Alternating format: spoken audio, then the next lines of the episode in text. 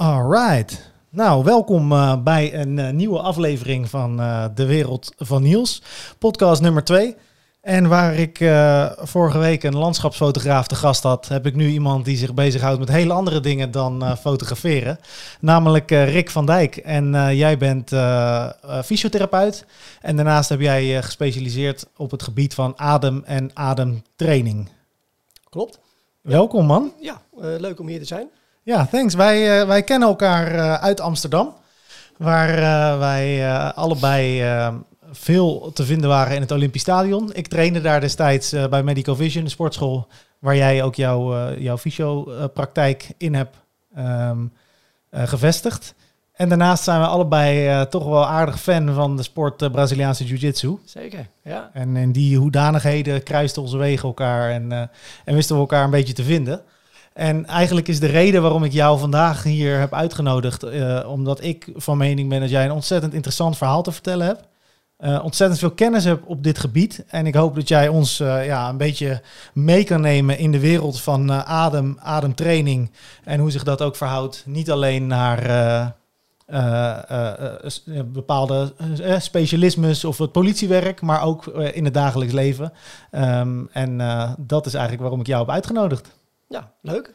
Um, als we beginnen bij, uh, bij het begin. Hoe ja. ben jij in de ademwereld uh, of de, de, de, de technieken van ademtraining terechtgekomen? Oh, nou, misschien eerst handig om een klein uh, bloemlezing te geven van mijn carrière, zeg maar, als fysiotherapeut. Ik ben in 86, dat is dus al heel lang geleden, afgestudeerd aan de Haagse Academie voor Lichamelijke Opvoeding ja. en Fysiotherapie. toen ben ik eigenlijk gestart in een verpleeghuis in, in Delft dat was eigenlijk eh, helemaal niet de bedoeling. Want nee, ik, ik, was. Zet uh, ondertussen de microfoon ja, iets dichter naar jou. Juist. Ik was gespecialiseerd uh, uh, tot sportfysiotherapeut. Nou, dan is niet de eerste logische halte een, een verpleeghuis. Nee. Ehm, maar goed, er was geen werk in die tijd, dus aanpakken. goede tijd gehad overigens. Goed multidisciplinair leren werken. Um, leuk team. we kunnen bekwamen in de neurorevalidatie. Daar heb ik later nog een hoop aan gehad aan die kennis. Maar goed, na twee jaar uh, was toch wel een beetje, uh, ja, had ik het wel gezien. Toen ben ik naar Haarlem gegaan. Daar heb ik op een sportmedisch centrum gewerkt. Ik was uh, daarnaast hoofdbedrijfsleider, heette dat toen nog. Dat zou je nu manager noemen van een fitnesscentrum. Um, en ik ben in 2000, nee, 1995 ben ik naar de luchthaven Schiphol gegaan met de praktijk. Daar heb ik um, van 95 tot 2001 een uh, praktijk gehad en de fysiotherapie verzorgd voor de, voor de daar, voor district uh, luchthaven. Als burger, dus niet bij, maar voor en met de Marechaussee. Dat was eigenlijk de grootste klant. daarnaast zat daar de NVLS nog bij, dat is de Airport Amsterdam tegenwoordig, douane en tal van andere bedrijven. En in 2001 uh, ontmoette ik uh, Charlie Heus op een uh, nascholingscursus op Papendal voor fysiotherapeuten in de topsport. En die vroeg van, joh, heb jij geen interesse om bij ons een, kamertje te komen huren op het Olympisch Stadion, wat net helemaal gerenoveerd was. En dat was een praktijk toen de tijd met een groot topsportnetwerk. Dus ja, daar kon ik nog iets meer mijn ei kwijt als, als sportfysiotherapeut. Dus dat is toen de, de stap geweest naar Amsterdam. Dus ik dus nog steeds. En ik ben eigenlijk in 2006 een beetje pas echt in die adem uh, gerold. Nee, eerder eigenlijk al. Uh, ik heb uh, op Schiphol toen ook een vriendschap overgehouden met een van de wachtmeesters daar. Dat was Björn Snijders. En die had bij mij toch het latente vuurtje van de, de martial art, van de, van de, van de, van de vechtsporten weer aangewakkerd. Ik had dat wat op een laag pitje gezet. Ik was vooral met voetballen bezig. En uh, toen ben ik in contact gekomen met uh, een Aikido-leraar, in, uh, via hem dus in, in de Schippers, Aalt Aalten. mooie naam, allitereert, allitereert mooi. Mm -hmm. um, deze man was ook een hele goede ademtherapeut. is hij nog steeds trouwens, met adem als het fundament in de Aikido. Hij had daar ook een zeg maar, prominente leerling, dat was Arend Dubbelboer. En door hun twee ben ik weer in contact gekomen met het Systema. En Systema is een een Russische krijgskunst, zeg maar. En uh, leden van de Spetsnaz, zeg maar de Navy SEALs van, uh, van Rusland, die uh, hadden dat naar Europa gebracht. Die gaven er ook stages en training in. Dus ik ben in 2004 naar Parijs getogen. ja, later nog naar, naar Duitsland en in Nederland nog wat getraind. Met onder andere Vladimir Vazayev, dat is eigenlijk een, een van de En Mikael, dat is een van de, de twee toppersonen daarin. En uh, nou, dat waren stevige trainingen. Maar het fundament daar was adem. En toen zijn eigenlijk mijn ogen open gegaan van ja, adem uh, in functie en functioneel ademen tijdens sporten. Uh, daar ligt nog een heel veld uh, open. En vanuit mijn expertise als sportfysiotherapeut, ehm, ja, het fenomeen adem, dat blijft meestal dan inspanningsfysiologisch een beetje beperkt. En als er dan onderzoek of testen werden gedaan, dan had je de zogenaamde spirometrie. Uh, dat betekent dus dan dat je, je kent die onderzoek wel, dat je zo'n tuit in je mond krijgt en dan uh, zo snel mogelijk in één seconde uit. En uh, wat is je longcapaciteit en wat, nou, dat is een mooie basis. En ik vergelijk dat altijd met dat je in een sportschool heel sterk bent in je, in je kracht, in je, in je stabiliteit en misschien ook je lenigheid. En dat is allemaal keurig in kaart. En dan dat ik dan zeg van, nou Niels, uh, gaan we voetballen, bij wijze van spreken, of gaan we jiu-jitsu doen? Zeg, ja, dat is leuk, maar hoe kan ik nou die grondmotorische basiseigenschappen toepassen in een Braziliaans jiu-jitsu of een voetbalwedstrijd? Nou, dat is met ademen net zo. Daar komen we dus op een gegeven moment achter van, ja, maar er wordt bijna helemaal niet naar gekeken. Hoe ademt iemand nou gewoon functioneel, in rust, of wanneer die actief is? Nou, en de grap is dus dat um, toen ben ik mensen gaan meten en observeren dat 70% van de mensen in rust ademt alsof hij op de fiets zit. Ja. Nou, toen is dat balletje gaan rollen en dan ben ik me daar verder in gaan verdiepen. Um, diverse uh, richtingen er kennis van genomen. Dat is heel divers. Dat, dat, gaat uh, van uh, Wim Hof, die toen nog niemand kende eigenlijk. Ik ben toen bij hem geweest daar in, um, in Utrecht, in, een, in het stadsklooster notabene. Mm -hmm. Patrick McKeown, dat is een, een, een gekende Ierse adem ja, zeg maar specialist even.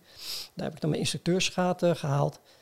Uh, bij Stans van de Pools, uh, daar heb ik mijn meetapparatuur opgehaald. Uh, en ook een hoop opgestoken. Nou, zo zijn er tal van dingen, veel literatuur. Maar ook dingen vanuit de yoga, vanuit uit alle hoeken en gaten. En daar heb ik eigenlijk een eigen cocktail van gemaakt.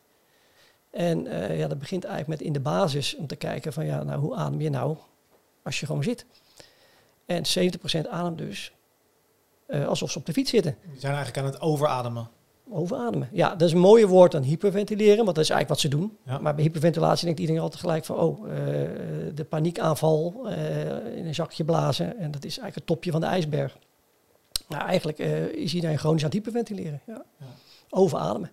Voordat we hier uh, dieper op ingaan, ja. denk ik dat het handig is, want we hebben het hier natuurlijk al vaker over gehad, om een aantal misstanden even weg te nemen. Ja. Uh, en een van de misstanden volgens mij, en dat is ook wel heel grappig, want uh, dat is ook totaal niet hoe ik jou ken, is dat ademtraining en je bewustzijn en concentreren op je adem, dat dat een heel zweverig, heel abstract fenomeen is. Ja om hè, eh, zonder, ik wil mensen vooral in de waarde laten, maar een beetje hè, eh, kamillethee drinken en met elkaar kumbaya ja. zingen en, ja. uh, en vooral je op je adem richten. Uh, ik zie je lachen als ik dat zeg, want dat is, dat is niet hoe jij uh, nee. dit hè, predikt, zeg maar. Nee, ik, ik, herken het heel sterk, want als ik zeg dat ik met ademtraining bezig ben, de eerste mensen roepen, oh yoga. Of meditatie. Of, ja, ik zeg nee, geen yoga. Er is niks mis met yoga. Uh, in yoga zit ook een heel goed ademfundament. Ja. Uh, overigens moet ik wel zeggen dat, dat ik dan vooral denk aan de pranayama. Dat is echt een, echt een gespecialiseerde tak daarbinnen. En ja, wat ik zeg, ik heb alle franje ervan afgeknipt. En precies wat jij zegt, eh, alles in zijn waarde. Maar uh, als je ik, ik benader het meer vanuit de kern en dan toch meer een beetje westelijk wetenschappelijk. En als je dan alle franje eraf knipt, en het is prima als je in een lotushouding wil zitten, of op je kop wil staan, of uh, in, met een bloemetjesjurk wil zitten. En nogmaals, uh, prima, hele rituelen doorheen. Maar dat kan er allemaal af. Ja. En dan hou je het kernproduct over. En dat werkt net zo goed. En iedereen moet natuurlijk vooral de vorm kiezen die hij prettig vindt. En nogmaals, daar is niks mis mee. En daar zit natuurlijk ook in de tijdgeest zitten daar natuurlijk rituelen aan vast die erbij horen vaak. Ja. Prima.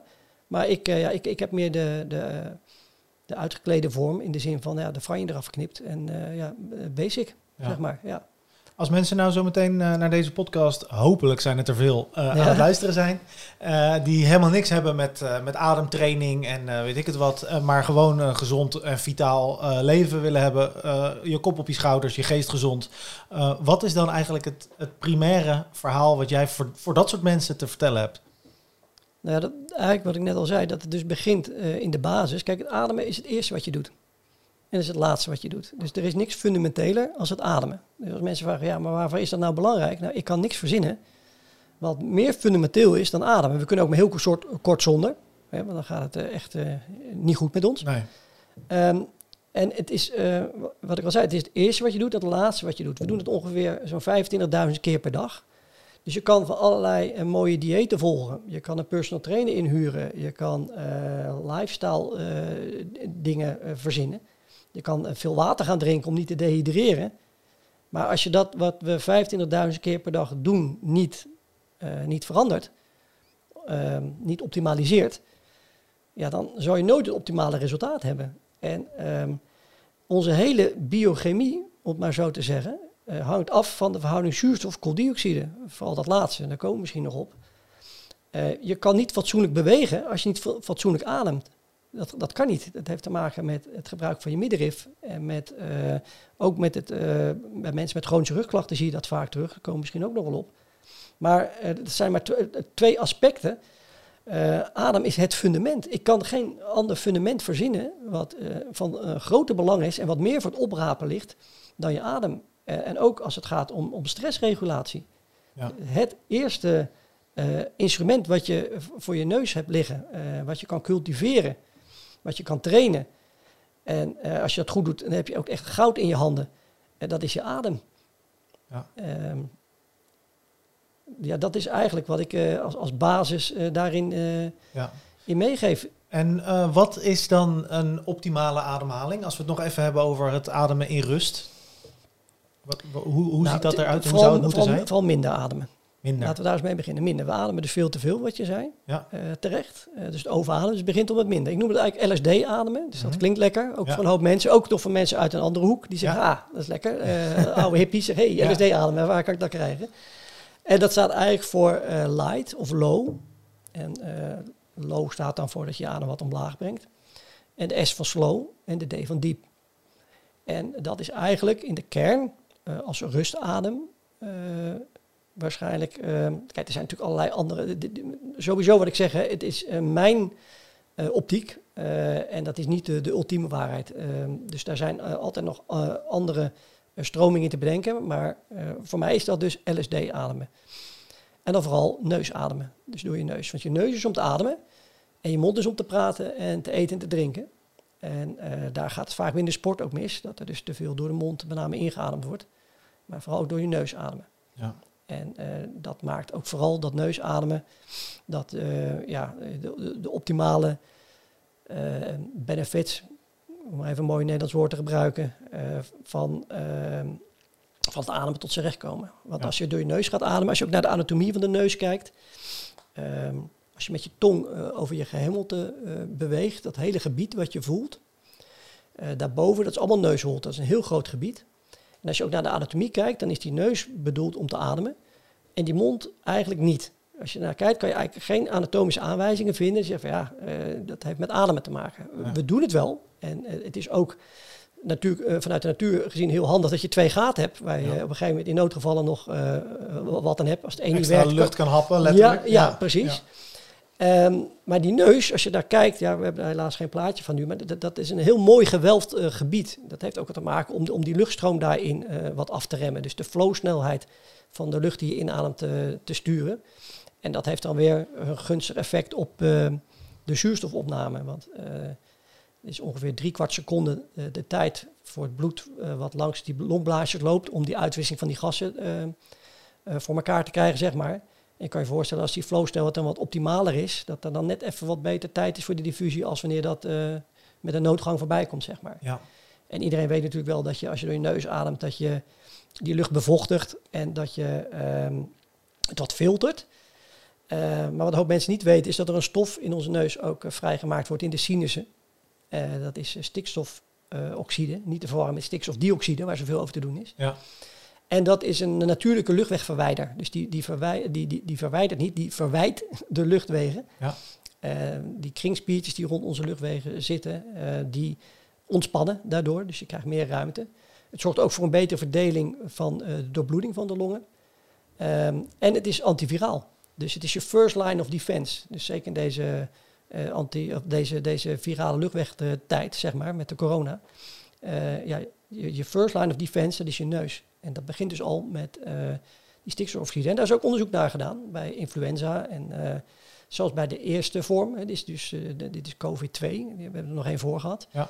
En daar zijn onderzoeken naar de, waarin toch duidelijk aanwijzingen zijn dat die stikstofoxide duidelijk wat doet. Ja. Ik zeg daar absoluut niet mee dat je daar de corona mee buiten de deur houdt, maar je hebt in ieder geval iets van defense wat je niet hebt als je door je mond ademt. Ja. Heb, heb je daarin ook een standpunt over het gebruik van mondkapjes? Ja, uh, in, uh, in het openbaar vervoer, dus wat ze nu doen. Een, hoop gesteggel en gesputter van het RIVM eigenlijk toch maar gedaan. ik denk dat ik zou er ook voor kiezen in, in, in, in, grote supermarkten. ze doen het over de hele wereld en met name met luchtkoelingssystemen waar veel mensen dicht op elkaar zitten, daar zou ik toch voor kiezen om daar ook met een mondkapje te lopen. Dat zou ik ook verplicht stellen.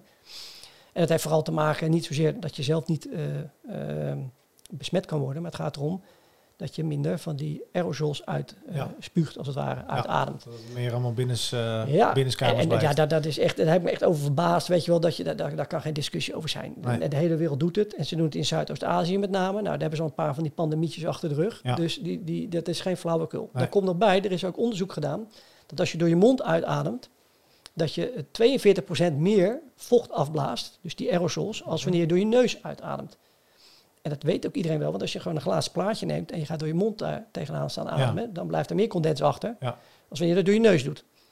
Nou, uh, ik, zou, ik zou ook zeggen dan als kleine tip, stel nou uh, je zit ergens en je hebt geen mondkapje, uh, maar je wil de mensen wel ten dienste zijn, adem door je neus. Je blaast 42% minder af. Ja. Zou bijna misschien ook een idee zijn binnen de Braziliaanse jiu-jitsu. Ja probleem wordt dan wel dat je intensiteit omlaag moet voor je training. Ja, dat ga je niet volhouden. Nee. Dus zou je meer in je flowroll moeten. Ja. Wat jij heel goed kan trouwens. Ja. Uh, daar zijn ook beelden van. Maar uh, daarmee produceer je wel 42% minder van die aerosols. Ja. En dat ligt eigenlijk voor het oprapen. En um, ja, voor de rest, in, in, die, dat, ja, in die zin is eigenlijk wat ik, wat ik erover kan zeggen qua, qua adem. Het is wel zo, uh, als jij natuurlijk beter getraind ademsysteem hebt, dat je waarschijnlijk ook minder heftig zal reageren wanneer je zo'n heftige luchtweginfectie ook krijgt. Uh, en zeker wat betreft die stikstofoxide, die door in je longen, uh, ook als het gaat om, uh, ja, dat heeft dan te maken met dat invallen van die longblaasjes, die surfactants, die, die spanning die daarop moet zijn om ze goed open te houden, daar heeft die stikstofoxide ook invloed op, naast die antivirale effecten. Plus dat als jij goed geademd, getraind bent in je adem en geleerd hebt ook om je volledige capaciteit te gebruiken, uh, en dat is natuurlijk, het, daar kunnen we heel kort zo ook nog over hebben, het verschil tussen diep ademen en groot ademen. Um, dat je dus um, ja, eigenlijk beter getraind bent, letterlijk, uh, in je longen en in je ademsysteem, als wanneer je dat uh, niet gedaan hebt. Ja, je vergroot gewoon je, je capaciteit en je effectiviteit ja, absoluut, daarmee. Absoluut, ja. En, en dat, dat daar moet u het liefst natuurlijk mee beginnen wanneer je natuurlijk geen klachten hebt. Ja. Um, dus nog even over dat groot, hè, wat nou toch aanhalen. Tenminste, ik haal het zelf aan. Ja, nee, zeker. Ja, ga vooral door. Ik, ik, ben naar, naar het naar Ja, dat is vervelend bij mij. Als je op die knop drukt, dan, dan rolt er van alles uit. Dus je moet me vooral eventjes eh, gaan, uh, gaan want dat gaat steeds sneller straks. Hè? Dus, ja, dat is dus, goed. Dat is goed. dat wordt, is allemaal, we zijn allemaal aan het opwarmen. Ja, dan wordt, wordt, wordt een mitrailleur. Wordt dat. Ja. Dus nee, kijk, als je naar iemand vraagt van adem eens even diep in. Hè, wordt er altijd gezegd, nou, adem eens even diep in. Hè. Nou, wat zie je dan gebeuren? Schouders omhoog. Schouders omhoog. Ja. Upper chest breathing door de mond. Ja. Ja, dat is niet diep ademen, dat is groot ademen. Nou, en diep ademen, dat is dus eigenlijk als je door je neus inademt. Dan is het hier nagenoeg stil. Maar je krijgt wat dat heet dan die lateral expansion, die, die, die, die, uh, die, die, lateraal, die flankadem, de onderste ribbenboog die wat wijkt. Nadat je ingeademd hebt en het uh, uitzetten van je buik. En dan heb je wat dat maar heet buikadem of diafragmaal ademen. En ja. dan kom je in de onderste segmenten van je long. Als jij... Dan wordt er ook echt daadwerkelijk een ander deel van je longblaasjes wordt, hè, wordt, wordt aangesproken. Nou, sterker nog, vanaf die vertakkingen, en dan zou ik even vanaf vertakking 16 tot 23, daar vindt het met name plaats. Daarboven, dat heet dode lucht, uh, of uh, dode ruimte heet dat. Ja, daar gaat je wel in, maar er wordt niet Maar, maar er is geen uitwisseling van je, van je gassen. Dus je, je wil in je wat diepere segmenten komen. Daar zit ook een betere doorbloeding. En daar vindt ook die, die, die, die uitwisseling plaats. Ja. En uh, nou, dat is dus wat je ook ziet bij mensen die overademen en, en de stressadem. En ja, dat is dus helaas uh, 70% ja. van ons allen. Omdat we continu aanstaan en niet meer bij die uitknop kunnen. En continu in de flight-fight mode staan. Dus we zitten continu in een upper chest eh, eh, stand eh, te ademen. En we gebruiken niet onze volledige capaciteit, zeg Nee. maar. Nee, want dat is in- inderdaad, dat vind ik een heel interessant onderdeel hiervan. We leven natuurlijk in een rare tijd. Een tijd waarin heel veel mensen grote mate van stress ervaren. Waarin er heel veel prikkels zijn met eh, social media, met eh, eh, een, een polariseerde samenleving, waarin je voor of tegen bepaalde onderwerpen moet zijn. We krijgen heel veel prikkels van nieuwssites, van apps. Op je werk kan de stress toenemen. Ehm, en dat is misschien van alle tijden, maar in mijn beleving zijn er nu in, deze, in de afgelopen jaren en, en ook zeker nu mensen die heel erg veel stress ervaren. Hoe zou ademtraining of een eh, functionelere manier van adem eh eraan kunnen bijdragen om die stresslevels wat meer te, te, te Ja. temperen? Ja, ik ken eh, weer geen beter instrument wat je direct praktisch ten dienste staat als je, eh, eh, eh, dan je adem. Dus een mooi, mooi voorbeeld is eh, van, eh, van Sander Aarts, eh, die Expression Forces eh, operator, die ook een mooi boek heeft geschreven, eh, eh, Onbreekbaar. Die zegt daar, eh, daarin ook een, een- mooie quote. Hij zegt, eh, het eh, meest simpele instrument wat je kan aanwenden onder stress, dat is je adem. Je hebt altijd een geheim wapen bij de hand, wat je kan inzetten als het eh, echt uit de hand loopt. En, Ja. ik, en ik quote hem niet exact nu, maar dat is je adem. Ja. Nou, dat is een man die in het hoogste geweldspectrum heeft verkeerd. Ehm, maar die dus ervaren heeft onder die omstandigheden dat de adem eh, ja, letterlijk levensreddend kan zijn en, Ja. en die stress kan reguleren. Nou, dat is een kwestie van trainen en reguleren. Ehm, en ja, wat er dan gebeurt is, eh, het is heel simpel. Als, je, als jij anders gaat ademen, en met name wanneer je dus minder gaat ademen, je uitademing verlengt en wat meer pauzes laat, dan activeer je een onderdeel van je autonome zenuwstelsel. Eh, met name het, het gedeelte wat met groei en herstel te maken heeft. Dat gaat via de nervus vagus, dat zit tiende hersenzenuw. En dat hoef je niet te geloven, hè, want dat vragen mensen van, ja, er zijn er onderzoeken naar. Ja, dat, is gewoon, gewoon basis eh, neurofysiologie. Hè. Dus eh, als je dus je uitademing verlengt en een pauze inlast, en dus wat minder gaat ademen, activeer je nervus vagus. En die nervus vagus, die zorgt ervoor, hartslag omlaag, bloeddruk omlaag, spierspanning omlaag. Het onderdeel van je autonome zenuwstelsel, dat heet de parasympathicus, wat zorgt voor rust, groei en herstel, komt meer aan te staan. Ik noem dat altijd je rempedaal. Je hebt nog een andere tak, dat is zeg maar je gaspedaal, dat is voor actie. Ehm, dus die, die, die eh, eh, simpele vorm van ademen, dat is niet heel ingewikkeld. Daar hoef je dus inderdaad niet voor op je hoofd te staan. Het enige eh, is dat je daar, daar veel voor moet trainen. Want dat is wel een ding. Ademtraining betekent dat je aan de bak moet. Dit, dit is geen instant oplossing. Eh, er is ook geen appje voor. Je, moet trainen. Net zoals je in de sportschool moet trainen. Of je een tennisservice aanleert. Eh, het zijn dezelfde principes. Eh, je moet aan de bak. Dus meters maken. Hey, en hoe, hoe, hoe ziet dat er praktisch dan uit? Nou, het begint natuurlijk altijd met een meting. Dus ik, ik begin altijd met een basismeting. Daar heb ik een mooi device voor. Dat is een, eigenlijk een, een hartslagmeter met daar een bewegingssensor op. Die meet daardoor het in- en uitzetten van je borstkas. En daardoor kan ik dus exact meten eh, hoe diep, eh, hoe vaak, eh, in wat voor patroon je ademt. Eh, daarnaast meet je een onderdeel van je hartritme. Dat is de hartritmevariatie. Eh de hartritmevariatie is dus een reflectie van dat autonome zenuwstelsel waar we het over hadden. Of dat gas en dat rempedaal een beetje in balans zijn. En dat zie je dan grafisch gezien in verschillende vormen. Stel nou dat je continu op het gaspedaal staat, je bent gestrest. En dat kan een mentale, fysiek of emotionele stress zijn. Het kan zijn dat je ziek bent of overtraind of eh, dat je je ergens zorgen over maakt. Dan zie je een, een rechte lijn in, rug, in rust. Ja. Dat is eigenlijk wat je niet wil zien. Nee, dus al zou jij iemand met een eh, echt een flinke burn-out krijgen. eh, ja, die heeft een afgevlakte HRV, ja. Ja, Ja, en dat is weer gekoppeld aan je adem. Want wanneer ik die mensen dus anders laat ademen, zie je dus die HRV direct reageren. oké. En Ja. dat is dus het, eh, om het nou even eh, populair te zeggen, het vette van dat device. Dat mensen, die ademtechnieken doe ik al jaren. Dat, dat, dat, eh, dat apparaat heb ik nu ook al 6, 7, 8 jaar. Mhm. Dat mensen direct kunnen zien van, hé, hey, ik adem zo onder stress. eh, zelfs in rust. En nu ga ik anders ademen. En nu zie ik ook direct die lijn die hoort bij dat stresssysteem, zie ik veranderen. Nou, het is een van de weinige systemen in Nederland die ik ken die, eh, die dat meet. Eh, maar dat enorm krachtig is dat mensen dat gewoon nu tastbaar, want dat vinden wij in het Westen toch prettig, weet je wel. Ja, Ik deed die oefening al jaren en zei ja, het voelt goed Rick, het is fijn, lekker. Ja. Maar nu, nu zien ze het ook. En, en je ziet die waarde erbij. En, en dat is een heel, heel krachtig uh, ja, feedback systeem, zeg maar, waardoor mensen nog meer gemotiveerd worden om dat te doen.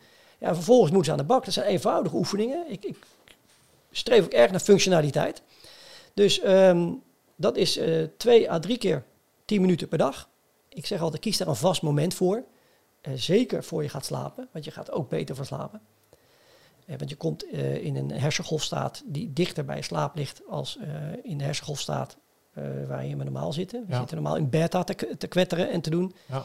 En in zo'n ademoefening uh, raak je in de alfa, zoals het heet. En misschien zelfs wel in theta.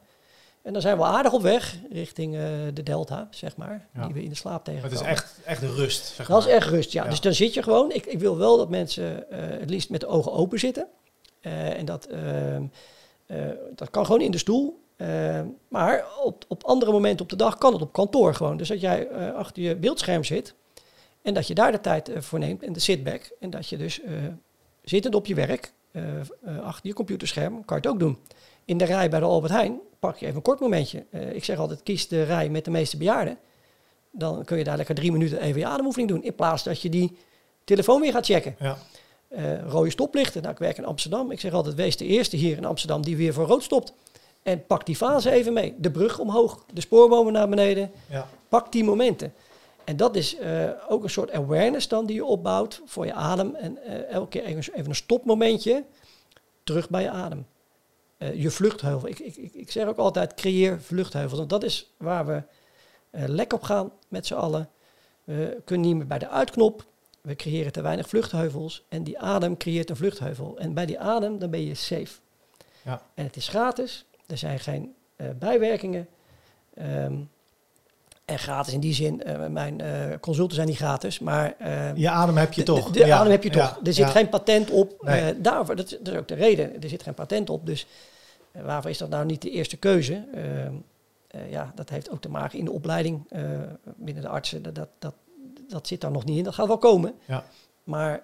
Um, nou, wat ik een hele lastige, of een lastige, maar een, een, wat, wat, wat hier interessant aan is, is dat, kijk, op het moment dat je te dik wordt en je kijkt in de spiegel en je bent niet tevreden over hoe je eruit ziet, dan is dat natuurlijk heel tastbaar en confronterend.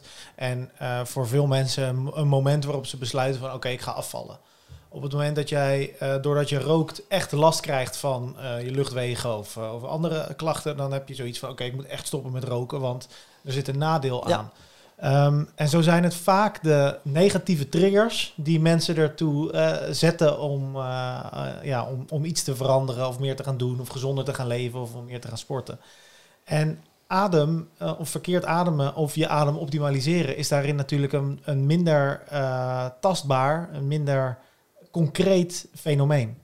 En daarom heb ik, ja, met name op het moment dat mensen zich er niet van bewust zijn, waar, dat, dat je daar zoveel winst in kan behalen ah, ik voel me zo gejaagd.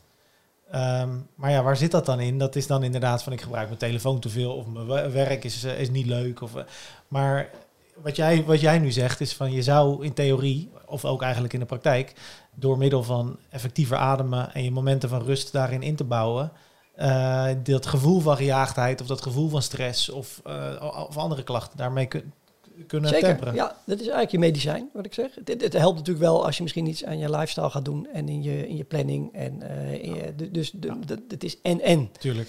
Uh, maar uh, daarnaast is dat je adem ja, het instrument, zeg maar.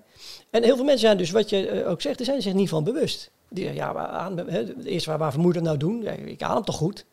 Nee, niet. 70% ademt niet goed. En in de literatuur kom je nou 10, 20 procent tegen. Ja, mijn ervaring is echt, ik heb er nou 600 plus gemeten, 70 procent. En daar zitten gasten bij die uh, eh, UFC vechten. Er zitten uh, topsporters bij uit het voetbal, uit het tennis. Daar zit Tante Truus op de hoek bij. Daar zitten gasten van de brandweer bij. in alle geledingen. Ja.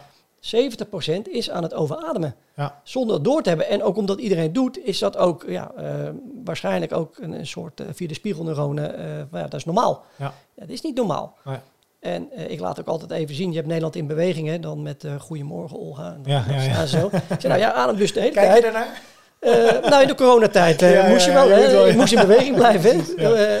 man op zekere leeftijd en, en de, in de jiu-jitsu ligt plat, dan ga je, ga je naar, naar, Nederland in beweging. Nee, maar zonder dolle. Dus die, die, die staan dan op de plaats vaak marching on the place, heet dat dan. Nou, en dan doe je dat. eh, voor bij die mensen. Ze ja, maar zo adem jij dus. Jij zit in rust in een tempo te ademen die, daar, eh, die dat vertegenwoordigt. Die dat, dat, dat, dat hoort daarbij, bij die activiteit. En doe je dag en nacht.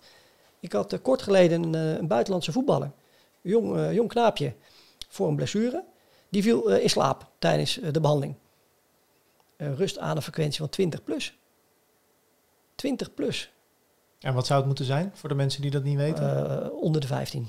ja. Zeker onder de 15. En idealiter eh, in de oefenvorm tussen de 6 en de 8. ja, echt, echt heel. Als, als je aan het ja. oefenen bent, echt eh, streven naar 6 tot 8. Ik Ja. ben al heel blij als mensen onder de 15 zitten. Ja. Of als ze rond de 10 zitten. Maar 20 plus voor een jonge professionele voetballer. Eh, het grappige was, is wel heel keurig zijn buikadem. Maar in een tempo en Chronisch oppervlak. overademen, ja, ja. Dus die, die komt nooit in herstel. Die staat continu aan. Ook dus, dit gaat dus ook door in je slaap. Heel veel slaapproblemen hebben ook te maken hè, met hoe je ademt. En niet alleen s'nachts, maar vooral ook hoe je overdag ademt. Want dat neem je mee. En als je dus eh, een over een langere periode van tijd die twee, drie keer per dag even je, je tien minuutjes eh, rustadem Ja, praktiseert, dan zal zich dat uiteindelijk ook in je slaap gaan doorzetten? Eh, ja. Ehm, nou, laat, ik- laat ik het nog iets, iets, iets breder trekken. Dus ze hebben onderzoeken gedaan naar mensen. Dat was dan een ademmeditatie, heette dat toen. Dat is onderzoek uit 2005 geweest door Sarah Lazar in Amerika. En eh, die heb, ze hebben toen eh, eh, een groep mensen genomen die al lange tijd aan het mediteren waren, ademmeditatie. Dus dan is het anker, zeg maar, adem.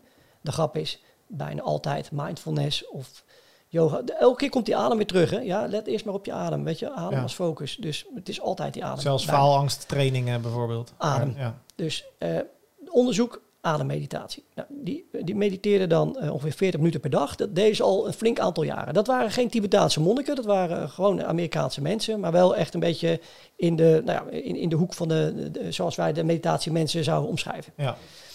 Ehm, daar, daar zagen ze dat daar dus letterlijk meer grijze massa ontstond in de prefrontaalcortex, in de rechter insula. Dat zijn twee hersengebieden. En die prefrontaalcortex hiervoor, eh, die, had gewoon, die was gewoon dikker geworden. Daar zat meer massa. Dus als dus je je spier traint, train je dus dan ook je brein klaarblijkelijk. wat, eh, even voor de duidelijkheid, wat zit daar? Nou, daar zit je, je, je, je, je, je frontaalcortex. En dat is eigenlijk zeg maar de supervisor van eh, de rest. Die is ook als laatste aangelegd. Dat is eigenlijk een beetje de dirigent van je brein. Die op een gegeven moment zegt van... Hey, luister eens even. Ja. Even dimmen. Want dat gekwetter in ons hoofd, onze angsten, die verhalen die we altijd hebben... Die dirigent zegt, oh, wacht even. Ja. Neem eens even afstand. Wat is er aan de hand? Net zoals een echte dirigent die violen... eh, kan dat gelijk, die trompetten even een beetje zachter. Zullen we even gelijk inzetten? harmonieus. Nou, dat is wat die, die frontaalcortex doet. En dat is ook het gedeelte voor je focus. Voor eh, eh, gericht handelen, niet impulsief handelen. Overzicht, planning. Ehm, dat is een, cruciaal gebied, zeker voor mensen die het werk doen wat jij doet. En voor brandweermensen of first responders of defensiepersoneel. Dat is dus te trainen letterlijk als een spier. Ja. En als instrument, om dat makkelijk te trainen, er zijn meer eh, eh, opties daarvoor, is je adem. Dus een van de eerste dingen die je eh, cadeau krijgt, zeg maar, tussen aanstekens erbij, is dat je dus letterlijk, ik noem het maar even, je focusspier traint. En dat, dat kun je doen middels het instrument adem. Nou, toen hebben ze ge- gezegd van, nou, dat is leuk. Ja, dat zijn meditatiemensen, weet je, een beetje rare vogels. En die zijn veganistisch en die lopen in poncho's rond. Dus dat is een apart volk. Ja, is dat wel representatief? Nou, zeiden ze prima. Dan vervolgonderzoek was een paar jaar later. En toen hebben ze dus mensen genomen die ehm, dus opgegeven hadden, weliswaar voor een soort eh, cursus ook, eh, om te mediteren, of mindfulness was het zelfs. En, eh, maar die, die hadden het dus nog niet gedaan. En die hebben ze ehm, acht weken gevolgd. En acht weken zagen ze op die MRI's al aanpassingen, veranderingen in het, in het brein. Dus, dus ook weer gebieden die dikker waren. Dat waren iets andere gebieden als die gebieden in dat eerste onderzoek. Dus daar denk ik echt van dat je langere tijd dat moet doen. Eh, om dat zeg maar eh, te vergroten letterlijk. Ja. Maar je zag na, na eh, acht weken al andere gebieden groter worden. Dus wat ik ook altijd aangeef als mensen de ademoefeningen doen. de ademoefening zelf die ik geef zijn niet zo moeilijk. Maar het is die afleiding, continu eruit getrokken worden. En ja, ik moet dit nog doen, of dat, of weer een geluid. Of nou voel ik weer wat. Iedere keer ga je weer terug. Je adem is je anker. Met als gevolg dat je iedere keer die eh prefrontaal cortex, die, die frontaal cortex aanzet.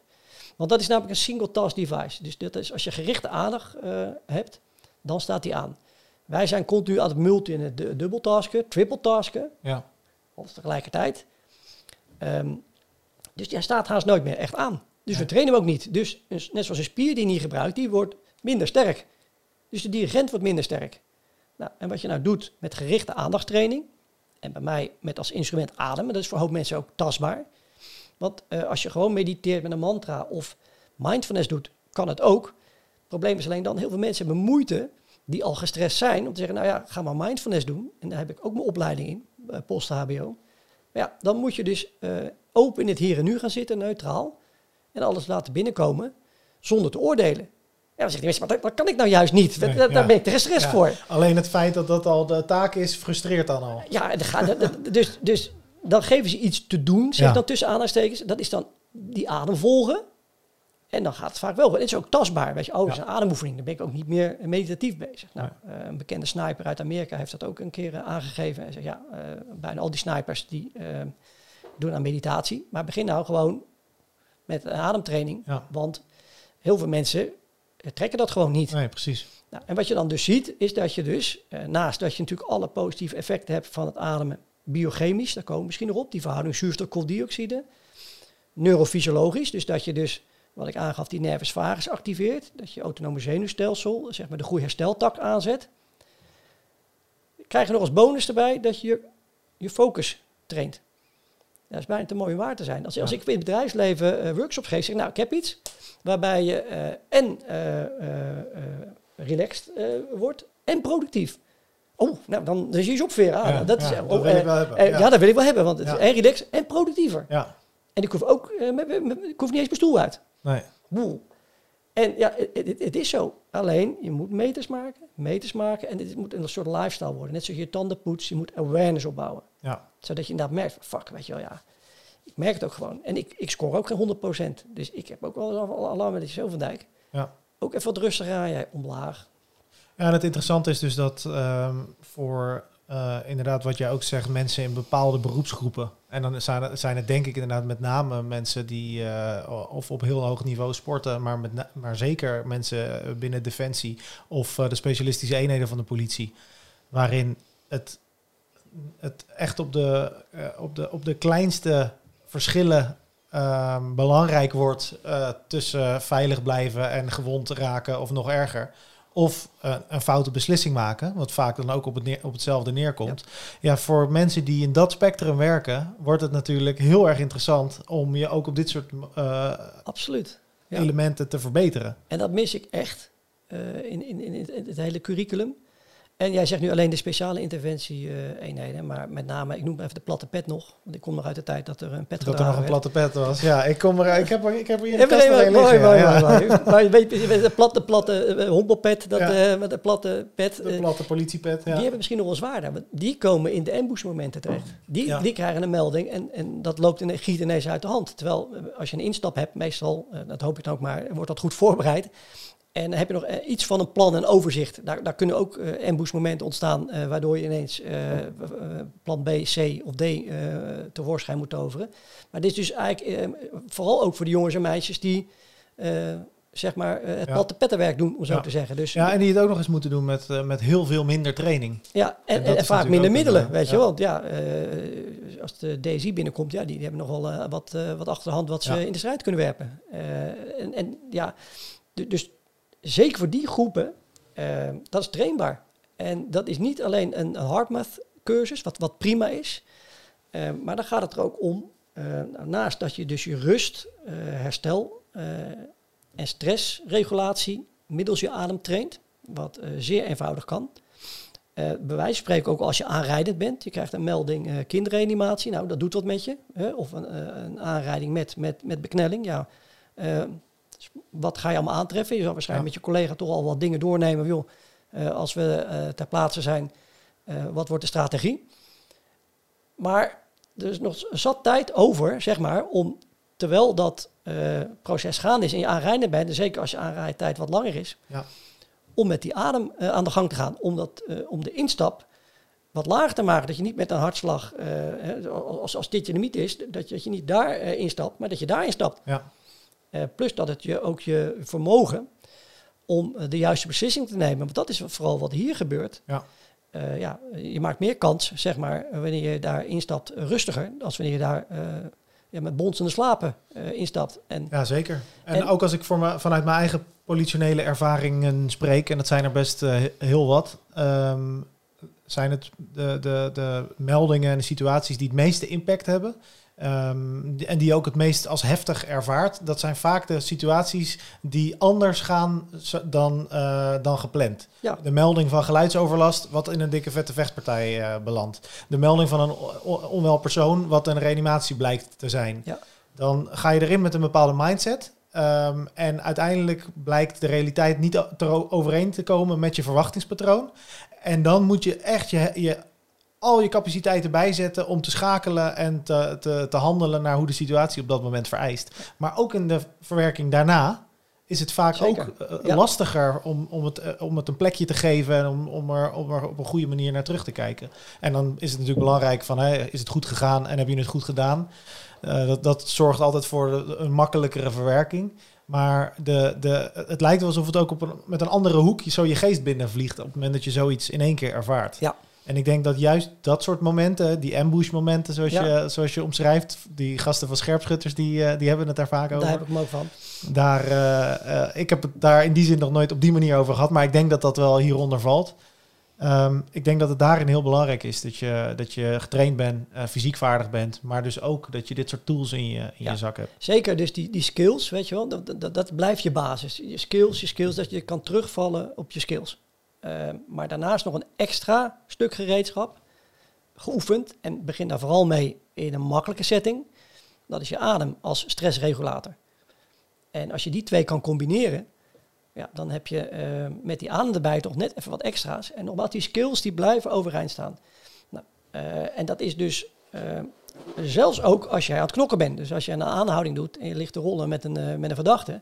Ja, dan hebben we het over eigenlijk tak 2 van het ademen. Dat is functioneel ademtrainen. Hoe adem ik nou als ik fysiek actief ben? Want we hebben het nu gehad over, ja, leuk, uh, die rust-herstel-adem. Ja. Maar als ik iemand moet afboeien en uh, dat, dat, gaat niet lekker... en uh, ik lig daar rollend over straat... ja, dan zou het ook erg handig zijn dat als je met de juiste ademtechnieken niet zo snel verzuurt... niet zo snel buiten adem bent... en dat je ook nog je overzicht kan houden. Ja. Kijk, want als ik die MMA-vechters train... ja, de adrenaline knalt uit de oren...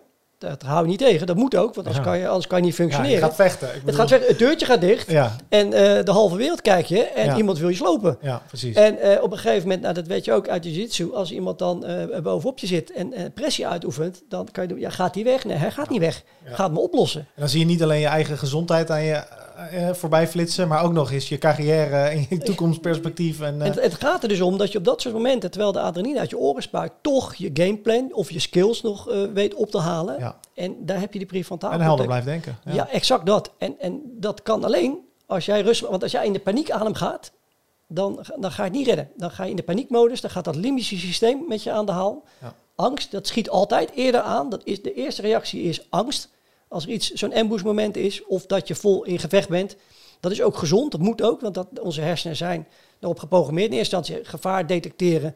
En daarna schalen we wel af. Dat is maar goed ook, want zal het soort niet meer bestaan. Nee. Maar dus door, door te trainen op je adem uh, en dan dus je gameplan als je aan het sporten bent of je overzicht van je skills en je mogelijkheden, je opties te zien tijdens zo'n moment. Ja, daar, als je daar veel op traint met je adem in relatie uh, met, met je skills en dat ook dus zo traint, hè, bijvoorbeeld in IBT-situatie. Ja, en dat je dus mensen uh, dus leert tijdens, want daar ben ik echt een groot voorstander van een politieman of vrouw die zegt, ja, het is leuk die ademoefeningen in rust en zit, dat is prima. Maar heb je nou ook wat voor me als ik inderdaad rond over straat ga? Ja. ja. En uh, dat, daarom is, je, je, kent de sport, daarvoor is, is jiu-jitsu natuurlijk bij uitstek de sport om te leren omgaan met fysieke druk, spanning, stress en stay calm in the pressure. Dat gaat niet zonder goed te ademen. Dan is het gassing out, zoals het heet. Je verzuurt snel, je gaat in de paniekmodus, je verkrampt en je kan je ding niet meer doen. En als ik soms uh, filmpjes zie uh, met, met de collega's die aan het duwen en trekken zijn en, en kijk naar adempatronen, dan denk ik heel simpel. En, en dan kan je ervoor kiezen dat je zegt, ik ga iedere agent individueel opleiden of train de trainer. Dat lijkt me nog veel handiger. Dus binnen de IBT, dat de aandacht is dat als je iemand gaat, gaat aanhouden, afboeien, gaat knokken, dat je leert, los van je technieken, hoe je daarbij met, met goede functionele ademtechnieken, en daar komt die systeem maar weer om de hoek, die hebben daar een prima, zeer overzichtelijke en didactisch heel mooi opgebouwd set van ademprincipes voor, die je zo kan implementeren. En dat, dat mis ik echt. Ja. en, en dat, dat, dat kan zo'n enorme meerwaarde betekenen. En misschien ook niet alleen in, uh, in echte vechtsituaties, uh, maar ook in, eh, in situaties waarin je met heel veel verbale weerstand uh, moet dealen. Zeker. Waarin je denkt van, nou, volgens mij ben ik dit gesprek helemaal zat en begin ik boos te worden. Ja. Maar wordt professionaliteit van je verwacht. en dat, dat zijn ook momenten, denk ik, waarin je Absoluut. kan. Dan zijn je hersenen ook aan het schakelen van, hé, hey, wat gaan we doen, vriend? Weet je wel, gaan we nu echt oerdriften opwekken? Of gaan we toch in onze professionaliteit blijven? En misschien inderdaad letterlijk even twee keer ademen. Kan, kan nou, dan wel je verschil uh, maken. jij zegt het nu. Uh, toevallig wijs, we hebben natuurlijk al die gekkigheid op Malieveld gehad. twee weekenden achter elkaar. En ik zag van het weekend daar weer een filmpje van, van, van een collega van je. Waar een mevrouw echt schuimbekkend, zeer onredelijke, rare taal uitslaand. Enorm respect voor die man. Kalm, rustig. En ja, wat je terecht zegt, in zo'n situatie, weet je wat, ik trek, dan trek ik me toch terug in mijn ademoefening. Dan raak je mij niet meer, weet je. Dus dan kan dat ook weer een instrument zijn van, oh, weet je wel, hoe onredelijk het ook is, van nou, nu, nu wil ik er eigenlijk op. Oké, die professionaliteit en die adem zorgt er dan voor in, en uh, die verlenging van die uitademing en die pauzes, dat je dan toch in die rustmodus blijft. Ja, zeker in dat soort situaties. En ik moet zeggen, uh, beetje af hoor. Uh, pff, het is ook wat, dat wil ik nu wel de gelegenheid van gebruik maken. Het is ook bijna niet meer te doen voor jullie. Het is ongelooflijk ondankbaar en ik heb daar zoveel respect voor. Het is, het is, het is complete waanzin, bestje van de politie. Uh, hou op alsjeblieft. Ja, bedankt. Ja, maar dat ja. Ja, nee, ja, ik, vind, ik vind het fijn dat je dat zegt. Het, ja. het zijn, het zijn interessante tijden. En, ja, dat is mooi, heel ja. diplomatiek gezegd. Ja, nee, ja, kijk, ja, het is, het is uh, Kijk, ik, ik werk bij de politie. Ik zit hier niet als politieagent. Ik voel nee. me ook niet geroepen om namens de politie te spreken. Nee, nee. Uh, en, en tegelijkertijd ben ik ook een mens met, uh, met gevoelens en, en ervaringen. Ja. En, uh, en kunnen we, denk ik, onpartijdig vaststellen dat het een, een moeilijke tijd is ja. voor, voor heel veel mensen.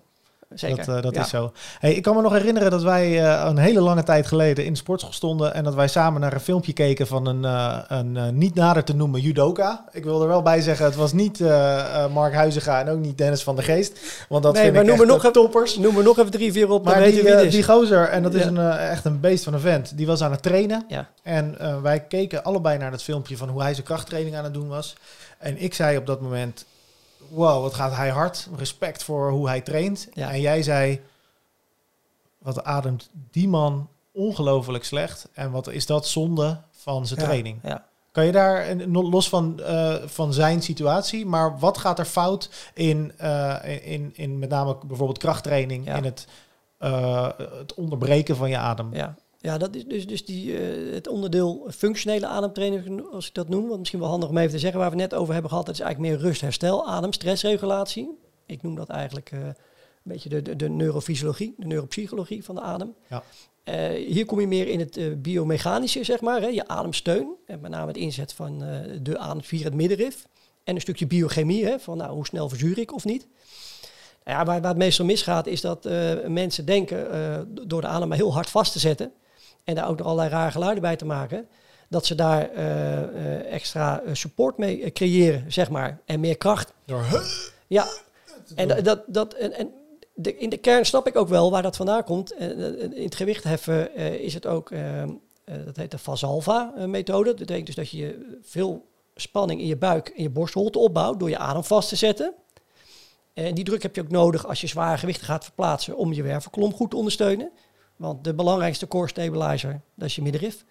Dus dat is een andere takeaway. Je, je kan allemaal ingewikkelde core stability oefeningen doen. Als jij je adem goed weet te sturen, je middenrif weet te richten, dan, eh, dan heb je eh, Gods eigen corset, wat ik zeg. Dat is eh, core stability avant la lettre. Ja.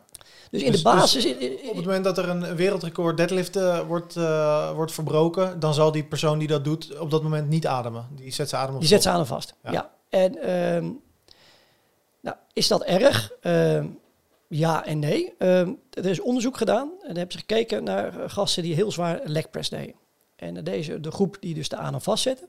En die gingen dus op 100% eh, van hun max een keer en een keer op 85% van hun max met de adem vast. En ze hebben gemeten, en ze, eh, ze meten dan de, de, de bloeddruk. En ze hebben gemeten ehm, wanneer ze dat deden op een uitademing. Dus ook iets wat ik propageer. Daar zag je bloeddrukwaardes. en daar krijg je echt een paar te hik van. Maar goed, dit is ook echt, echt top level. En dan zit ik aan bloot over 3,14 over 2, uh, 2,89. Nou, als je bij de huisarts 150,90 hebt, dan gaan ze al lang van je hoge bloeddruk.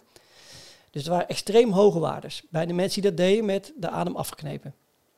Nou, is dat ook nog niet direct levensbedreigend. Nee, want die zakt natuurlijk uiteindelijk ook ja, weer naar maar, maar die slagaders zijn sterk zat. We, kunnen dat best wel redelijk aan. Eh, ik, ik, zal dat niet propageren om dat vaak te doen. En, en als jij zonder dat je het weet inderdaad wel een aneurysme hebt, dan heb je echt een probleem. Ja. En ook die beelden die je hebt met gasten waar bloed uit de neus komt. Je, je kan kletsen als, als brugman. En dat, dat, dat gebeurt ook vaak nog uit die wereld van dat dat allemaal geen kwaad kan. Uh, dat is geen rocket science, dat is niet handig. Nee goed op zekere hoogte houden nog een tijdje vol. Die controlegroep die dus dat op de uitademing deed, die vertoonde ongeveer 100 mm kwikdruk minder uh, verhoging van de bloeddruk. Ja. Dus, en de output, output was hetzelfde. Dus wat is nou het voordeel daarvan is dat je dus dezelfde output hebt met een mindere hoge belasting van je eh, cardiovasculaire systeem en met name van je bloeddruk. En uh, ja, dat is toch iets wat het overwegen waard is. Ja. Uh, en wat je letterlijk doet, is je ventieltje opengooien, wat spanning eraf halen. Uh, en het, het, zit hem vooral ook in de, uh, in de sport, en zeker de krachtsport, in, in het reguleren van je uitademing. Ja, precies. en daar zit dan ook de, meteen de toegevoegde waarde in, in voor, voor topsporters, maar ook voor sporters op zich. Ja, absoluut. Ja. En, en dat, maar dat geldt van een, een potje bonen wat niet open gaat, weet je wel. Dat kan ook op een, op een uitademing. Ja. En dat geldt ook voor simpele acties als je sleutels oprapen. Maar dat geldt zeker voor als er dus echt druk op komt bij bankdrukken of bij uh, uh, squats, whatever. Ja. Of ehm, tennis of jiu-jitsu. Ja. adem door. En iedereen heeft de neiging om die adem vast te zetten met het valse idee van ja, ik moet hier steun creëren. Ja. ja dat, dat klopt ook, maar daarna moet je ontladen. Ja. En, en dat is wat de meeste mensen niet doen. En wat de meeste mensen ook moeilijk vinden om te doen. En ik zeg altijd, de, de, de, de, de movement is in the breathing. En it is not the breathing in the movement. Ik zeg altijd, als dit uh, de beweging is, dan is dat de adem. Hij zit er omheen. Ja. En niet dit of Ja. dat, of helemaal niet. Ja. Dus Dus dat, je begint met ademen, dan Juist, ga je de je adem, beweging of je de kracht... breathing is leading. Ja, Dus de adem is de locomotief die de boel op gang trekt. ja, En dan zit daar die beweging in. En dan is die adem proportioneel. Is de beweging lang, is de adem lang. Is de beweging explosief, is de adem explosief. En werkt dus met het ventiel, zeg maar. Ja. En daarin kan je dus prima eh, steun eh, genereren, maar ook goed ontladen.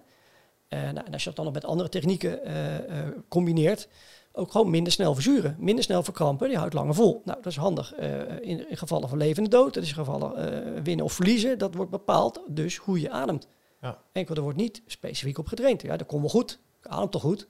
Ja. Nee, heeft iemand ook wel eens verteld dat er misschien nog een x aantal procenten meerwaarde is te halen, als jij misschien iets meer aandacht eh, op je adem geeft, coördinatief, zeg maar, hoe je je adem inzet. ja, En dat zie ik eh, ook maar weer zeer zelden. Eh, tennis is natuurlijk een mooi voorbeeld. Hè? Dat gekreun en gesteun. En zeker van die vrouwen. Ja. Vreselijk. En ja, ik, ik doe regelmatig ook tennisspelers. Ik heb toevallig recent nog een jong tennis talentje gedaan. Die timing is alles. Alleen daar zit zo eh, in die wereld, eh, en met name de toppers, en zeker bij de vrouwen, dus eh, een overkill aan spanning. Met nog een geluid erbij. ja. Wat in mijn ogen gewoon niet eh, eh, efficiënt is. Niet meewerkt. Dat werkt niet mee, Nee. dat helpt niet. En ik denk dat je, eh nou, ouderen leren dat niet meer af, maar begin maar met jongeren. Ja. En eh, daar is veel winst te halen. Dus eh, ja, dat is functionele ademtraining. En, en dat is dus voor eh, MMA, jiu-jitsu of eh, krachttraining. Eh, de ene sport leent zich daar net weer wat meer voor. Je kan je voorstellen als je een beetje meer cyclische sport hebt, zoals joggen. Daar valt ook wel wat zeggen over adem, maar veel minder. Ja. Maar Eh, bijvoorbeeld CrossFit, waar jij een ja. eh, wot hebt van, van ja, zeker. met heel veel variatie of een heel kort moment van herstel van bijvoorbeeld een minuut en daarna weer aan de bak moeten, Ja. dan, dan valt daar natuurlijk winst in te behalen. Ja, en er zijn ademtechnieken waarin je dus kan leren sneller op adem te komen. Ja, wie wil er nou niet? Er zijn ademtechnieken dat jij meer sprints achter elkaar kan doen. Ja. Eh, dus eh, daar is onderzoek naar gedaan. Ze hebben- Dat is een fantastisch onderzoek geweest. 2018 hebben ze in Australië echt top rugbyspelers. Hè?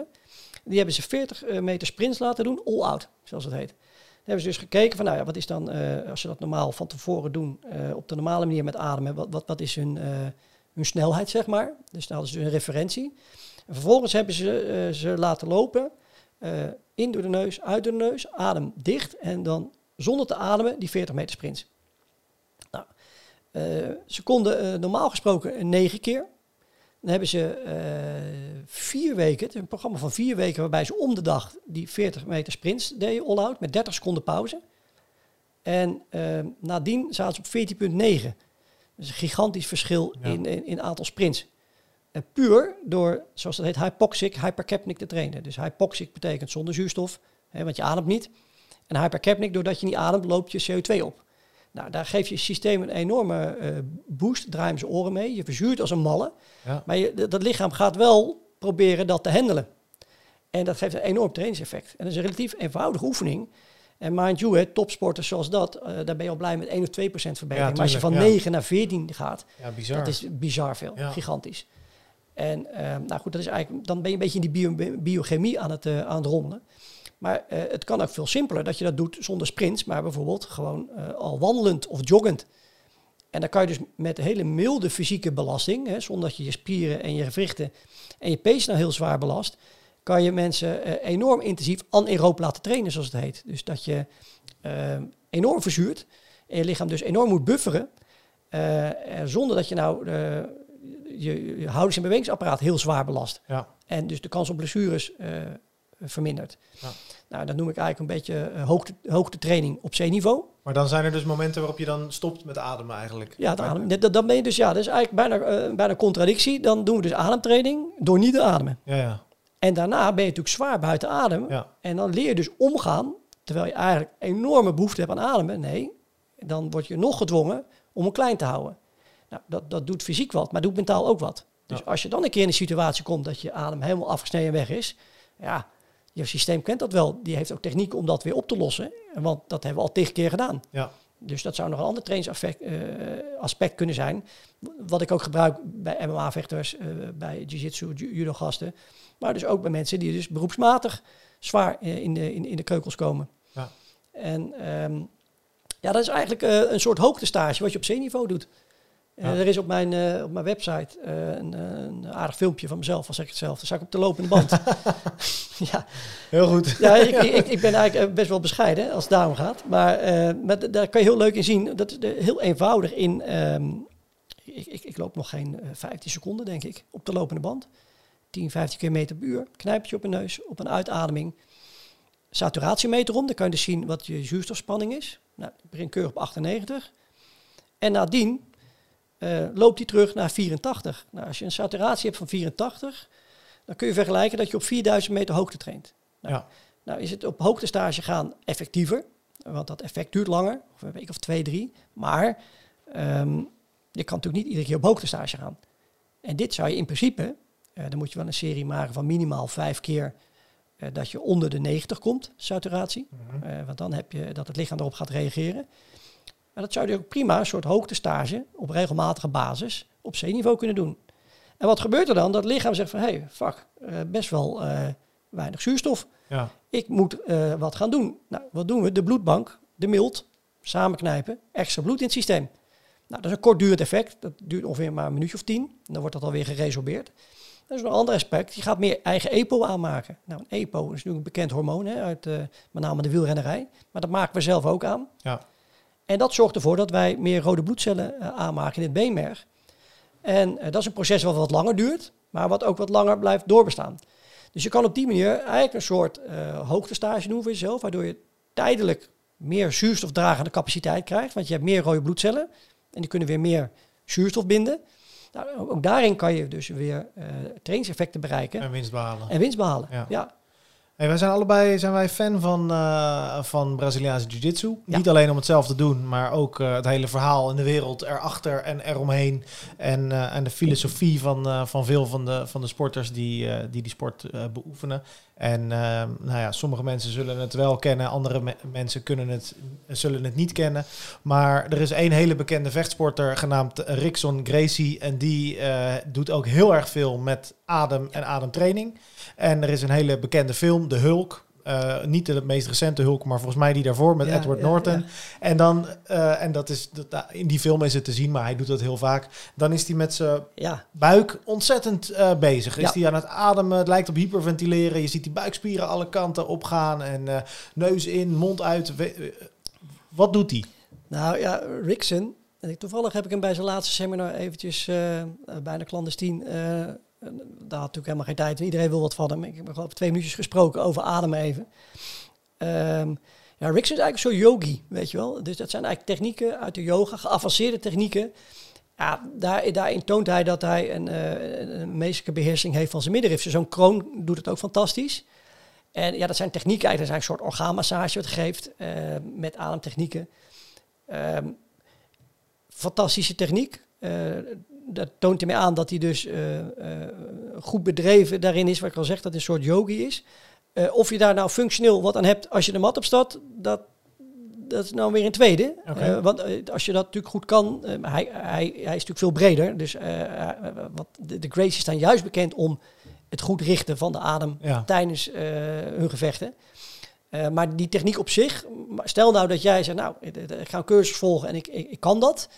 Ja, dat is eigenlijk een beetje vergelijkbaar wat ik in het begin zei. Van, nou, ik ben heel sterk in de sportschool, maar dat wil niet zeggen dat ik dan een Ja, goede precies. partij te man leg. Ja. Maar het geeft aan dat de man gewoon enorm eh, diepgang heeft in eh, het fenomeen ademen. Ja. eh, met zijn middenrif om kan gaan, adembeheersing heeft. En het grappige is ook dat hij met zijn laatste seminars ook altijd begint over adem. En dat duurt gewoon 20 minuten. Dus dan wordt er helemaal niks aan techniek aan. Dan heeft hij het alleen maar over ademen. Maar op een gegeven moment, ik nog zelfs aangesproken werd van, joh, eh, zit jij daarachter of zo? Eh, heb je voor de grap dan weliswaar, hè? omgekocht. Heb je hem omgekocht? Ja. Ik zei, nou ja, als je mij dan niet gelooft, geloof dan eh, de goat maar, weet Ja, je wel. precies, En ja. nou, daar zegt hij hele zinnige dingen in. Kijk, hij heeft natuurlijk geen wetenschappelijke achtergrond, dus hij benoemt dat wat anders. En daar valt soms best wat over te zeggen van, nou ja, Wixen, ik zou dat anders... Maar hij heeft een goed verhaal erin en, Ja, en, en, en- en een praktisch verhaal. Ja, en hij, eh hij practiced ook, eh, of hij heeft heel erg gepracticed practiced wat hij nu wou nog maar- steeds preacht. Dat wou ik maar zeggen, ja. Want eh, voor, de, voor de duidelijkheid, eh, deze man is wel een van de, van de grote vechtsporters uit de menselijke geschiedenis. Ja. En, eh, en, en nog steeds ook, ondanks dat hij volgens mij wel aardig last heeft van zijn rug en Ja, wel een dagje ouder wordt, is hij nog steeds echt, leeftijd, eh, hè? Echt een, eh, een... Het schijnt een fenomeen te zijn ook om een, eh, om een, eh, om een workshop van hem te mogen volgen. Heb je dat nooit gedaan? Nee, nee, van, eh, van Rickson Nee, niet. Ik zou toch echt dan de volgende keer, Ja. dan, dan ga je mee. Dat is echt, dat zijn, dat zijn echt andere, daar krijg je geen een- bunch of tricks, weet je wel. Nee. Concepten, weet je wel. Dat is mooi op zijn Braziliaans dan. eh, Dus los van de adem is dat Ja. distribution, Ja, connection, leverage. Ah, en, en dat zijn basisprincipes die biomechanisch allemaal perfect kloppen. Ja. Dat is ook weer het knappe.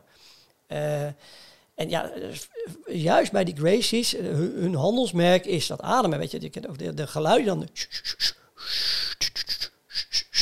Continu eh, de uitademing. Dat noemt hij ook. Hij noemt dat andere eigenlijk de dode adem en het uitademen eigenlijk het levende gedeelte. Nou, wat hij eigenlijk bedoelt mee dat je daar dus je sturing kan geven.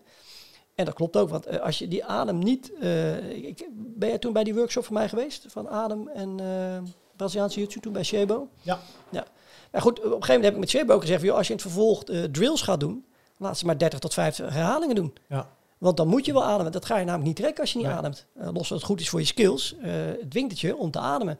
En dat is ook vooral weer gericht op die uitademen. En dat geldt voor sport in het algemeen. Maak je nou maar niet te druk dat je niet inademt, want dat ga je reflexmatig wel doen. Het gaat om het sturen van je uitademen. En Ja. ja. die jiu-jitsu is daar een perfecte sport van.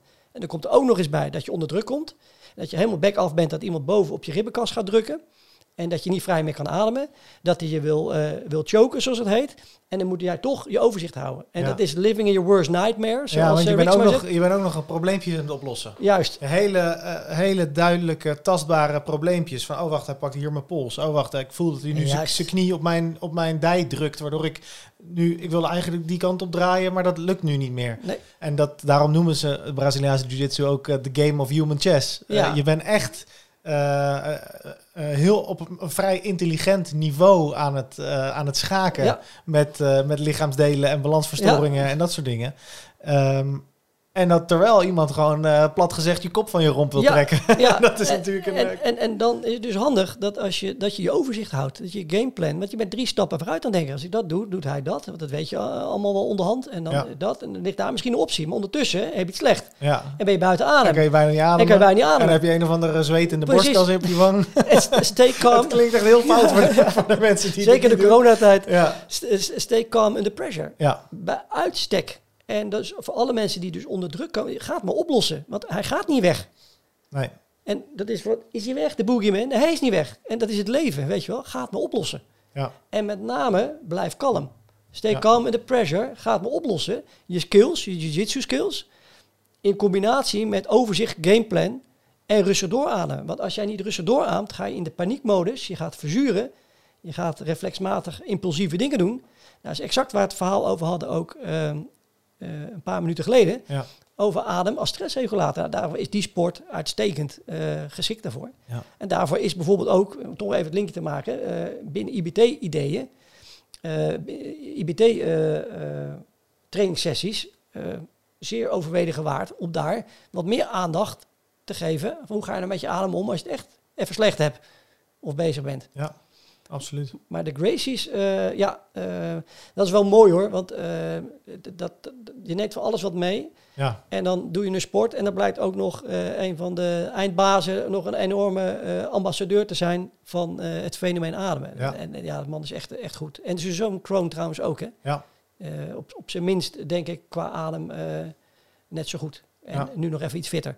ja zeker. Ja, ja, ja, ja. Mooie, mooie baas ook volgens ja, mij. absoluut.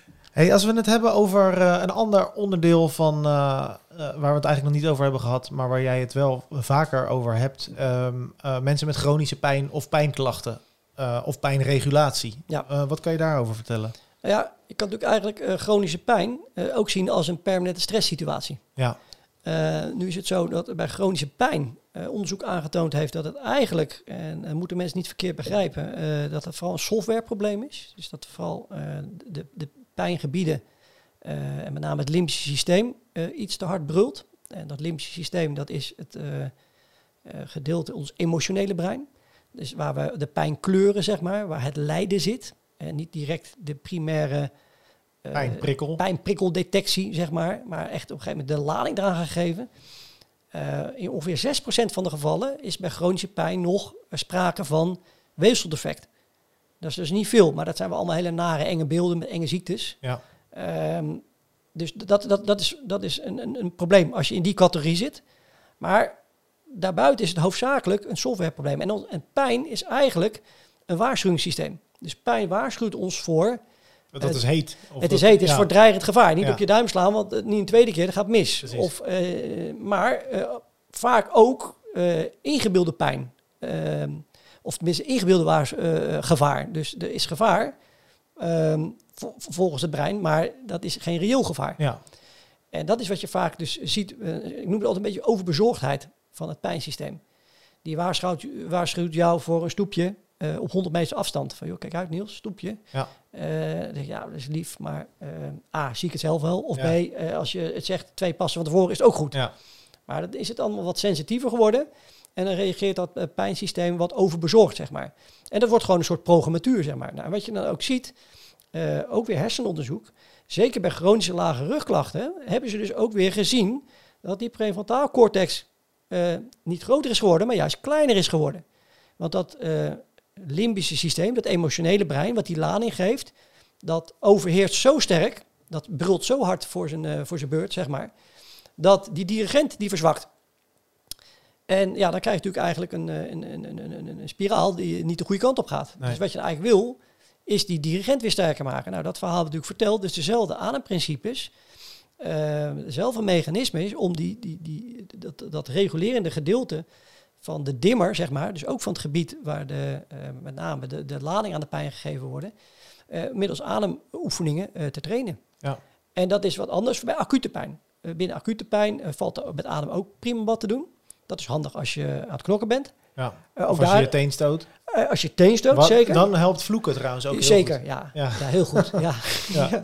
het, eh, ik zeg altijd het hele Haagse alfabet. Even, Ja, precies, eh, ja. bij- nee, niet alfabet, Haagse bijvoegnaamwoorden Oh, ja. opzommen. Dat, dat is eigenlijk. Maar, ehm, Dus die acute pijn, eh, daar is weer een andere set van ademtechnieken voor. Eh, ook daar staat op mijn website een, eh, een filmpje van, waarbij ik eh, met eh, Maxime eh 100 plus kilo, dat hij op mijn dijbenen staat. Ja. En dat je dan dus, ehm, als het ware, eh, ja, die Russen van eh, de Space Nuts, van de systemen, die zeiden to switch off the pain receptors. Nou, dat is wat bloemrijk omschreven. Maar wat je eigenlijk doet, is door je ademtechniek ook een enorme hoeveelheid adrenaline opbouwen, waardoor je gewoon die pijn tijdelijk kan handelen en in de ontspanning kan gaan, zodat je naar het volgende niveau kan gaan. Ja. En dat is op zekere hoogte trainbaar. Het is handig ook voor survival. Eh, als je in de jiu-jitsu een neon belly krijgt en de volle bak alles uit je geperst wordt. Ja, ik noem dat eh, to, to buy time to eh, survive or escape. Dus dat is je laatste redmiddel. Je bent eigenlijk een beetje ook aan het hyperventileren dan. Eh, dat kan je ook niet te lang doen, want anders heb je de negatieve effecten van eh, hyperventilatie. Maar dat is een soort la- last resort om ultiem nog je vege lijf te redden. Ja. Maar dat is bij de acute pijn. Bij de chronische pijn kom je echt een beetje in de rust-herstel-ademoefeningen ook die je doet voor stressregulatie. Want eigenlijk is het een permanente stresssituatie. Dus eigenlijk is, het- zo, misschien is dat mijn beperkte interpretatie van je verhaal, maar eigenlijk is, het lijkt het wel alsof ademtraining een middel is om je hersen, mi- het is meer hersentraining. Ja, nou, dat, dat- is een gedeeltelijk, klopt dat. Eh, ik onderscheid altijd, eh, zeg maar, eh, neurofysiologisch, neuropsychologische effecten. Dus inderdaad, wat in je brein en je zenuwstelsel gebeurt. Maar er ligt nog een heel eh, realm, een, eh, een heel gebied biochemisch. Hè, daar hebben we het al een beetje over gehad. De verhouding zuurstof-kooldioxide, wat dat allemaal in je lichaam doet. Al je regelsystemen, eh, je zuurgraad met name, heeft allemaal te maken met je CO2-gehalte. Ja. En omdat we zoveel te veel afblazen, eh, hebben heel veel mensen zoveel eh, klachten, onbegrepen. En dat heeft vooral te maken met die disbalans. Ja. En dan heb je nog je biomechanische kant, dus je ademsteun, waar we het over hebben gehad. En over het aanwenden van eh, die steun, eh, om ook weer tot eh, prestatieverbetering te komen. Of in geval van lage rugklachten ook eh, ja, eh, een oplossing van je klachten. Dus ja, het is een, eh, een, een, een, een, wezenlijk onderdeel, maar het zit dus op, op, op alle Ja, lagen, zeg ja. maar. Op meerdere fronten. Ja, dan het zou iets kort door de bocht zijn, het is alleen hersentraining. Ja, precies. Eh, In de kern is in principe natuurlijk alles eh, min of meer hersentraining, want anders eh, worden we niks gewaar. En er is altijd koppeling mee. Ja. Dus eh, dat, dat is wel zo. Maar dat, dat, dan, dan laten we die andere twee eh, aspecten eh, eh, te onderbelicht. En dat, eh, dat is zonde. Dat, Ja. Eh, Hey, als we het even koppelen naar, eh, naar het hier en het nu en naar de praktische kant hiervan. Ja. Jij geeft eh, eh, één op één trainingen en workshops. Kan je Ja. daar iets meer over vertellen? ja, nou de één op één trainingen, dat is gewoon een kwestie van een afspraak maken. Die plannen we in. En dan kom je naar, eh, naar Amsterdam, naar het Olympisch Stadion. Of eh, ik doe op één dag in de week ook in Wassenaar nog wat. En jouw website is www.health-key.nl. NL, Ja, dat is hem. Ja, top. ja. En, eh, nou, En door, de, door de wondere wereld van eh, de videobewerkingssoftware komt hij ook nog hier op dit moment in beeld. Dus dat is helemaal goed. En hij staat in de, in de beschrijving onder deze video. Dus dat, dat gaan we regelen. Fantastisch, ja. Ehm, dus eh, nou, ik begin altijd met een rustademmeting. Want wat we in het begin al gezegd hebben, dat is, dat is het fundament. Dus als jij geen goed rustademapatroon hebt, dan, ook al wil je het vooral toepassen in je sport of in je werkactiviteit, functionele ademtraining, dat is dan de tweede tak. Ja, dat heeft geen zin als je, als je baas niet klopt. En dat is geen marketing eh, truc, maar eh, ja, je kan geen huis bouwen eh, zonder fundament. Nee. En dat- omdat de ervaring nou eenmaal is ook dat 70% in rust disproportioneel ademt, is dat vaak zeer wenselijk om dat te doen. En dan krijg je ook een beeld. Daar zit dan ook gelijk een oefening aan. Die is ook gelijk van lifetime. Nou, dat is een kwestie van aan de bak. Dan zitten wat terugkommomenten in. En dan hangt het even van de hulpvraag zeg maar af. Van, nou ja, goed, wil je daar verder implementatie in, in sportspecifieke situaties? Nou, en dat is denk ik wel, zonder arrogant te zijn, enigszins uniek wat ik doe. Ik eh, ga met een voetballer op het voetbalveld, met een tennis op de tennisbaan, met een judoka op de mat. Eh, met brandweermensen ben ik bezig geweest, gewoon in uitdrukpak met, met ademlucht. Eh, dus specifiek toegespitst op eh, de sportspecifieke of arbeidsspecifieke omstandigheid of eh, houdings- of bewegingspatronen. Ja. En daar direct die adem... de relevantie ook te Ja, optimaliseren. en Ja. direct praktisch te implementeren. Ja. Want daar komen mensen voor. Het is leuk als ik die rustademoefening heb, maar als we daarna functioneel gaan ademen, wil ik het ook direct kunnen toepassen in dat wat ik doe. Ja. Nou, dan moeten we het ook daar trainen. Juist. Eh, nou, dat zijn de individuele trainingen.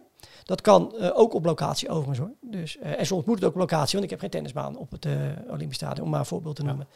En daarnaast geef ik trainingen en workshops bij bedrijven, instellingen. ehm, en dat is in service, zoals het heet, op het bedrijf. Daar is niet, die is niet heel veel nodig. Gewoon een goede, goede ruimte met een, met een beamertje en een projectiescherm. En dan hangt van de groepsgrootte af en precies ook weer wat je wil, hoe groot die ruimte moet zijn. En dan, dan ja, ook thematisch, weet je wel. Eh, we, we, hebben nog wat, wat dingen doorlopen, uh, maar uh, ja, alle thema's die mensen in relatie brengen met adem en waar ze meer over willen weten, die komen aan bod. Ja. Meestal is het in het bedrijfsleven toch ook wel wat stressregulatie. Hè, voor mensen die toch onder hoge werkdruk staan. Ik zie nu echt de laatste tijd nu al echt de eerste effecten post-COVID. Nou, we zijn niet eens post, we zitten er nog middenin. Ja. Maar mensen, dus, echt mensen lopen leeg nu. Ja. Die hebben uh, onderspanning gaan lopen leeg. er gaan bedrijven dreigen om te vallen. dus als het gaat om stressregulatie, vermoeidheid, spanningen, dat wordt echt een dingetje. Ja. En uh, daar, naar binnen bedrijfsleven is meestal wel de, de vraag van, nou goed, uh, uh, een stukje ja, in het kader van arbeidsverzuim of, of, mensen die uitvallen of onder druk staan. Ja. maar goed, nogmaals, alle onderwerpen aangaande ademen kunnen aan bod komen. Ja. Ja, interessant. En ik denk ook heel erg, eh, heel erg relevant. En uh, ja, wat we, ook, wat we gezegd hebben, natuurlijk uh, niet alleen voor de mensen die uh, in het heetst van de strijd dit moeten toepassen, nee. maar ook mensen die, die toch meer uit hun eigen welzijn willen halen.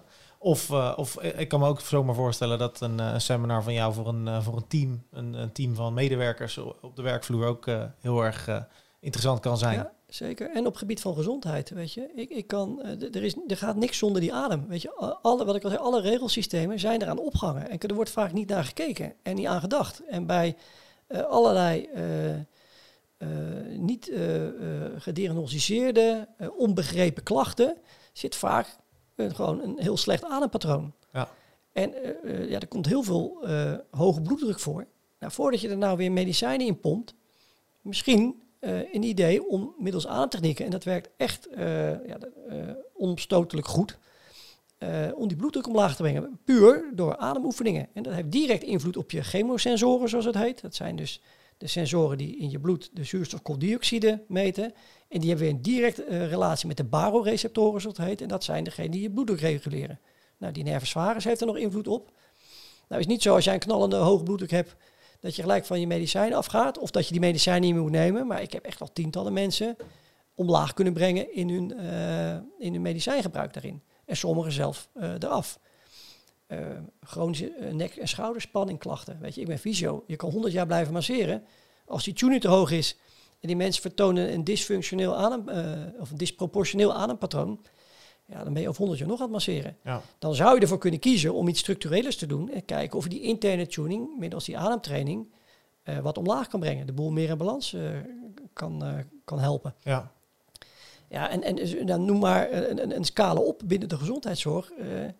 niks zonder de adem. is letterlijk echt het fundament. En ja, zoals een Engels mooi zeggen, majorly overlooked. Dus, dus er wordt niet, het ligt vlak voor onze neus, voor het oprapen.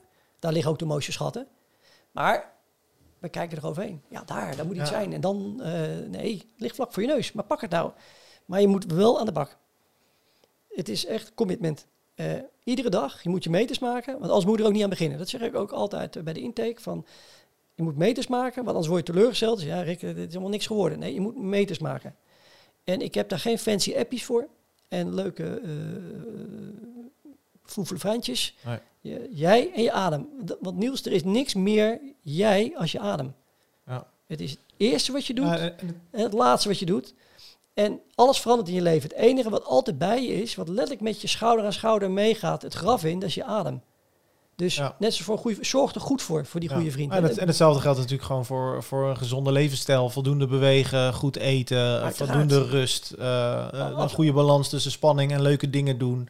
Puzzeltjes om op te lossen voor je geest, maar ook uh, positieve prikkels.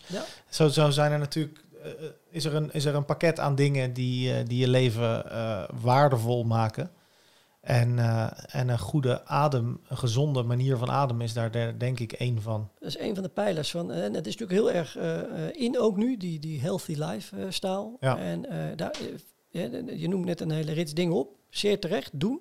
Maar er hoort ook adem bij. Ja. Want ik denk dat al die andere dingen niet het optimale effect geven. Als dat wat je 25.000 keer per dag doet, op een niet optimale manier, laat ik het dan maar netjes zeggen, niet verandert. Nee. Dan zou je nooit de optimale benefits hebben. Ja. En het ligt voor het oprapen. Rick, mag ik jou eh, hartelijk bedanken voor het, eh, voor het eh, ons meenemen in jouw kennis en kunde op dit gebied. Ja. Jouw website healthkey.nl is zeker ook het, checken waard. En, en ik denk dat heel veel mensen er heel erg goed aan doen om een keer met jou om de tafel te gaan.